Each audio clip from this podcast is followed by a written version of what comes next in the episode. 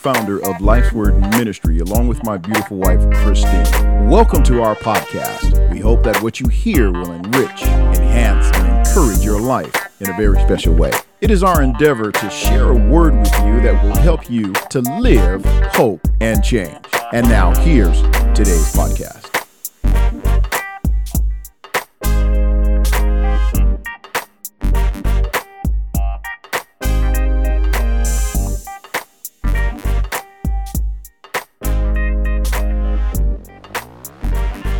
Greetings to one and all. Welcome to the show. This is LWM Podcast. I'm your host, Pastor Malachi. Let's talk about some fake Christians. How about it? you and I getting real close to the speaker tonight.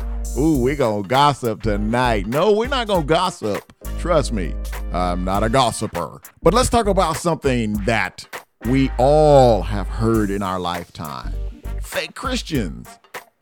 Are there really fake Christians?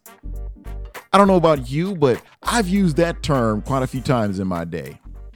I'd see somebody perpetrating like they were really godly, and their lifestyle was hellish, totally the opposite of what holy represents. So if you're not holy, that means you're hellish. Okay, let's let's look a little deeper here. What is your definition of what a Christian is or is supposed to be. Do you have a certain conjecture of what it is to be in a Christian? I'm sure you do. I'm sure, like me, you have called somebody a fake Christian before. Somebody may even called you a fake Christian. Then I'm sure your feathers were ruffled then. Don't be calling me no fake Christian. I ain't no fake. Well, what's a true Christian? By definition, a true Christian is one that has, by faith, see, that's the key word right there faith, by faith received Jesus Christ into their heart. And they fully trust that God is their only Lord and Savior from their sin. We know what John 3:16 says, for God so loved the world that he gave his only son that whoever believes in him should not perish but have eternal life. Well, Acts 16 31 says, And they said, Believe in the Lord Jesus, and you will be saved, you and your household. Ephesians 2 8 and 9 says, For by grace you have been saved through faith. There it is again. That's that word. That's that all important word right there faith. And this is not of your own doing, it is the gift of God, not a result of works so that no one may boast. It's not about what you do. It's not your works that's going to get you saved. It's not your works that's going to bring you salvation. No, a true Christian not only trust in Jesus as being their Lord, their only Lord and Savior, they also believe in the Holy Spirit, which is the Spirit of Christ. And the Spirit of Christ resides in their hearts. That's where the spirit of Christ resides in the heart of a Christian.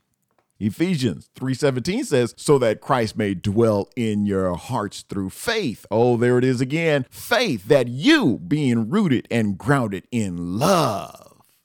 1 Corinthians 6:19. I have scriptures for you tonight, y'all. 1 Corinthians 6:19. Or do you not know that your body is the temple of the Holy Spirit within you, whom you have from God? You are not your own. We don't belong to ourselves. We belong to God, especially if you have received him into your heart. You don't belong to yourself. Romans 8 and 11 says, If the spirit of him who raised Jesus from the dead dwells in you, he who raised Christ Jesus from the dead will also give you life or give life to your mortal bodies through his spirit who dwells in you. Who dwells in you? Sometimes I wonder when I see people acting up that say they're Christians, I'm like, whoa, who in the world is dwelling in them? We all know it's the devil. Because the first thing we say is, ooh, ain't that the devil? in Romans 8 and 9, Paul wrote, Now, if anyone does not have the Spirit of Christ, he does not belong to Christ. Well, that's kind of like a duh moment, right? So that means that person is not a Christian if they don't have the Spirit of Christ dwelling in them. So then, you are a Christian or you're not a Christian. A person is either with God or they're against God. Matthews 12 and 30 says, Whoever is not with me is against me, and whoever does not gather with me scatters. So if you're not gathering with God, you're scattering God's people. So the term fake Christian is a misnomer, an incorrect usage of the term. But we certainly all know what is meant when it is uttered. Fake Christian. We know what we're meaning, we know what we're saying. Because when somebody hollers out, you fake Christian, is likely due to that person's behavior which make that term legitimate in the mind of the one hollering it. There are many that claim or profess being a Christian, but their behavior debunks their claim or profession. It's not always what is said that reflects the realness of a person, but what they do. That's what reflects the realness of a person is what you do. It's not so much what you say, it's always about what you do. Your action speaks louder.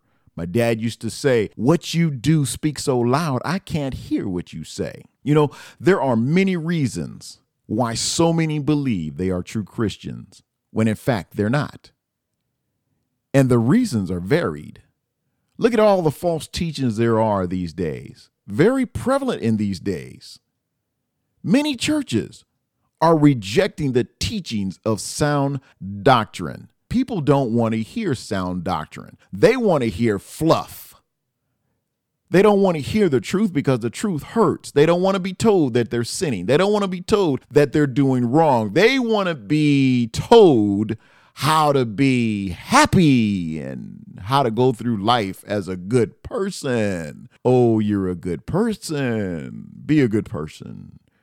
No, there's right and wrong. And when you're wrong, and you die in your sin, you're going to hell. That's factual. That's biblical. Listen to two scriptures that I found. One is in Ezekiel 18:20. It says, "The one who sins is the one who will die." That's that second death. The child will not share the guilt of the parent, nor will the parent share the guilt of the child. The righteousness of the righteous will be credited to them, and the wickedness of the wicked will be charged against them. And in Matthew 25 and 41 says, then he will say to those on the left, Depart from me, you who are cursed, into the eternal fire prepared for the devil and his angels. What do you think the eternal fire is? That's hell.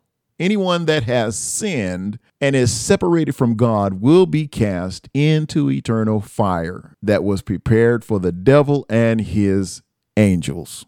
There's a lot of motivation going on in churches today. Motivate you to heaven, motivate your way to heaven, motivate you in life. Motivate, motivate, motivate, motivate, motivate. Motivate me to live free from sin, even though life in which we live is not sinless. And what happens is when a church rejects the teaching of sound doctrine, the end result is their congregants do not know the real truth of God's word. And we need to know what the true word of God says. If you die in your sins, what's going to happen?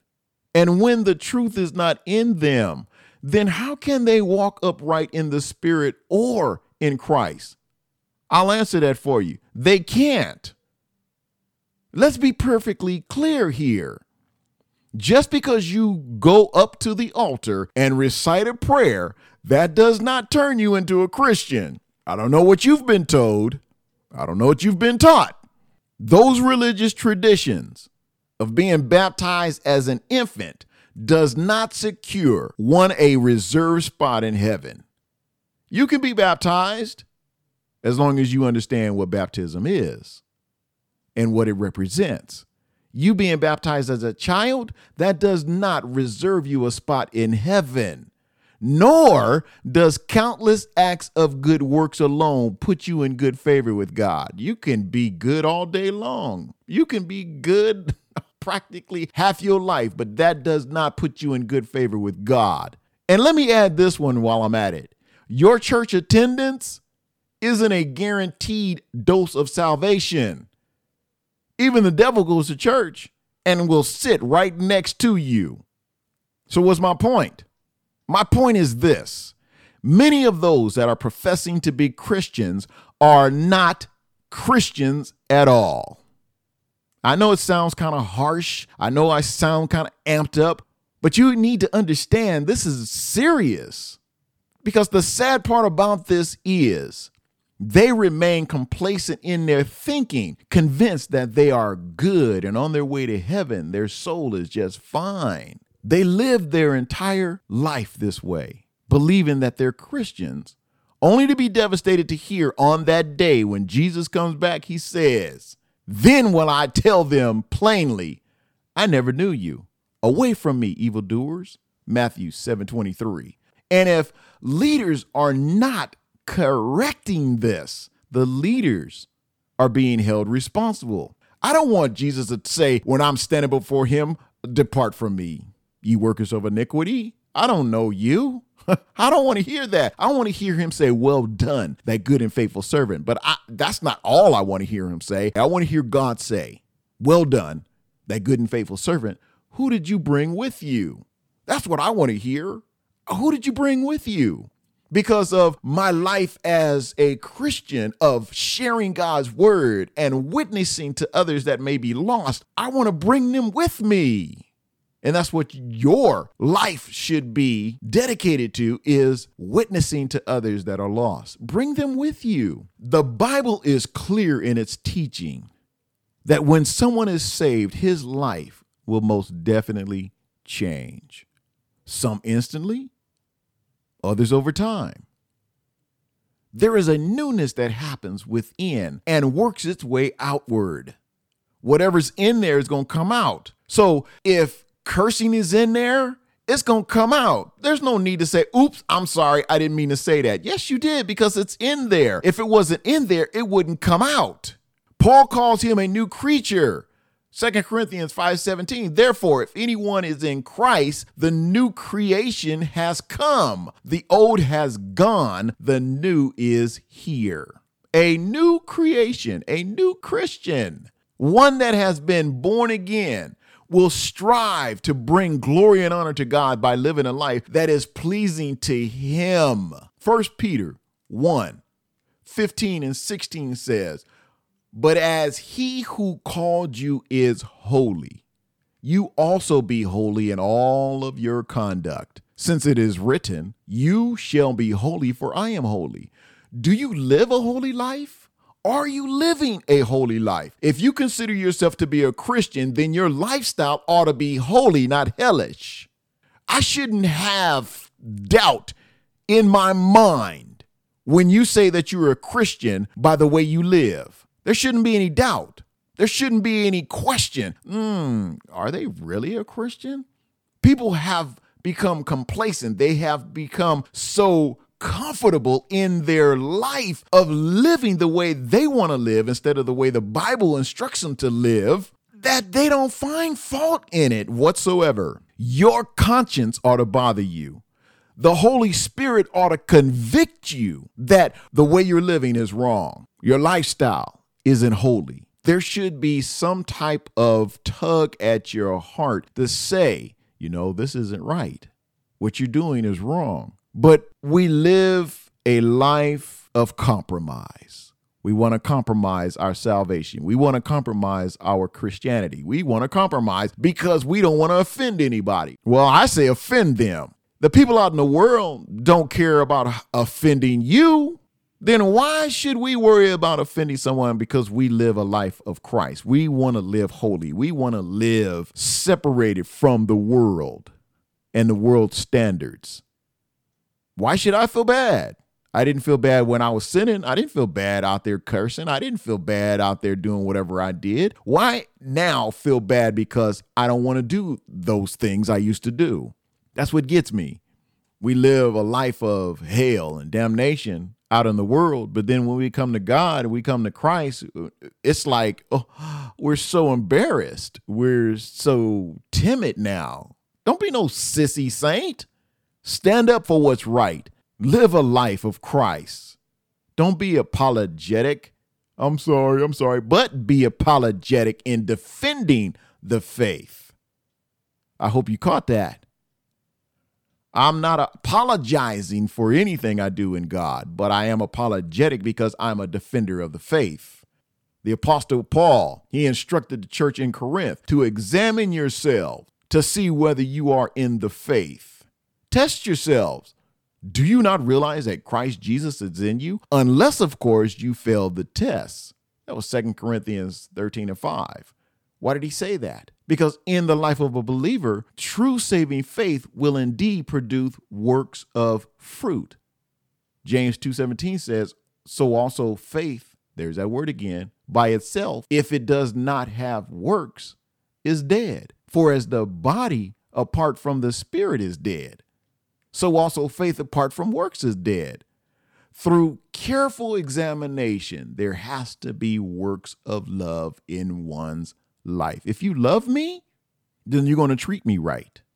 If you say you love God, then you're going to live a life that reflects his love. If your profession of faith does not result in a changed life and good works, you're not a Christian. That's factual. I'm not judging, I'm stating a fact that if your life, your profession of faith does not result in a changed life and good works, you're not a Christian. I'm sorry to say. No, I'm not sorry. That's just factual. Christians are not perfect. I understand that. In fact, Christians do sin. Yes, that's true. The apostle John wrote in First John, his first epistle, First John 1 and 8, that we deceive ourselves if we think otherwise. If we think that we don't sin because we're Christians, we deceive ourselves. Now, we know we're not perfect. I know I'm not. I'm far from being perfect. Just because the lifestyle of a true Christian reflects the presence of Christ in your heart, you know what? We still err. We still have problems. We still have issues. We still deal with the world society in which we live. But you know what? It's funny. It's really not funny. But when we do error, you better believe there is a multitude of do rights just waiting to say, I told you so, you fake Christian. They're there waiting. Your friends are waiting. Your family's waiting for you to mess up, for you to slip up, for them to say, Oh, I thought you was a Christian. See, I knew there wasn't nothing to that Christian stuff. That's why Paul admonished the Thessalonian church. In 1 Thessalonians 5:22, he says to abstain from the appearance of evil. And in 1 Thessalonians 4 and 12, to live in such a way as to win the respect of outsiders.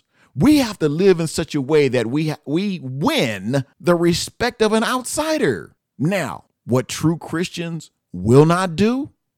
A true Christian, this is what you will not do is engage in repeated and habitual sins. You're not going to repeat those sins over and over and over. You're not going to be a habitual sinner. First John 3 and 6. The person who engages in habitual and deliberate sins is simply proven that he does not know Christ. A person that is sinning habitually, they're proving that they don't belong to God. They don't they're proving that they don't belong to Christ. As a true Christian, you can exhibit true Christian nature the more you mature in your faith. Oh, there it is again, that word faith. This comes by way of your love for God, repentance from sin, separation from the world, spiritual growth, and obedient living.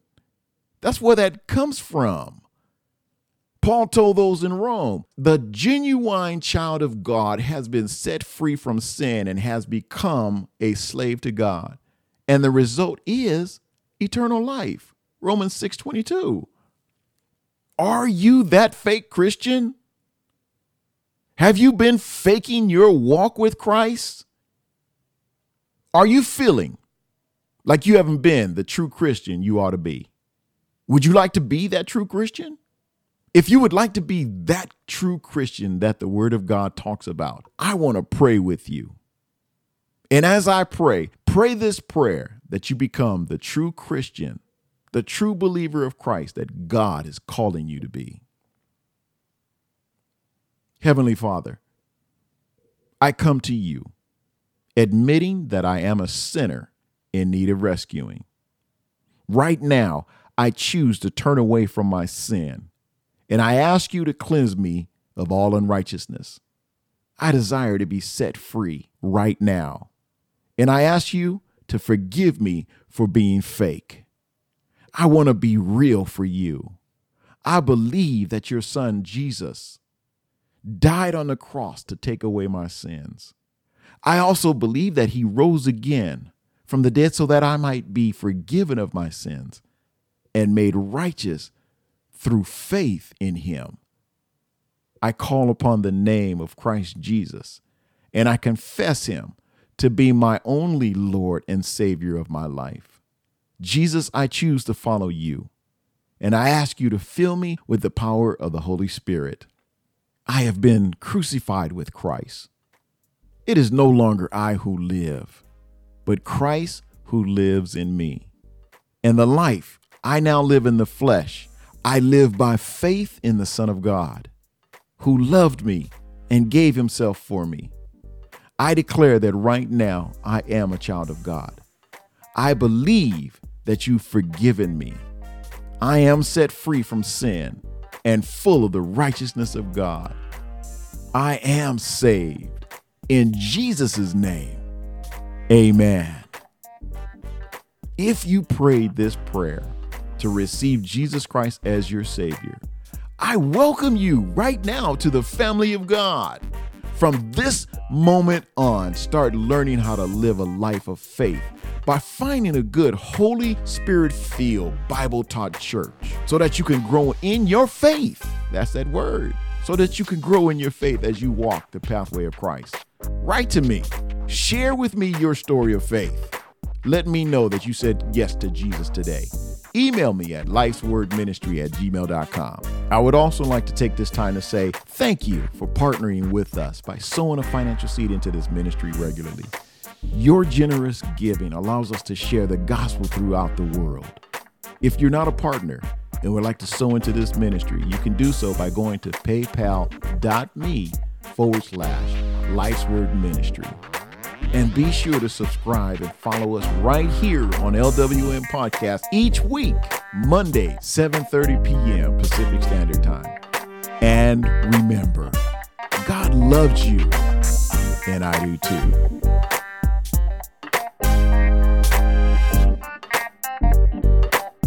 This concludes our podcast for today. Through one podcast at a time, we are helping you to rise up and overcome many of the world's perplexing problems. Remember to love God, love yourself, and love others. Thank you for subscribing and sharing our podcast with others. Until next time, I'm Pastor Malachi.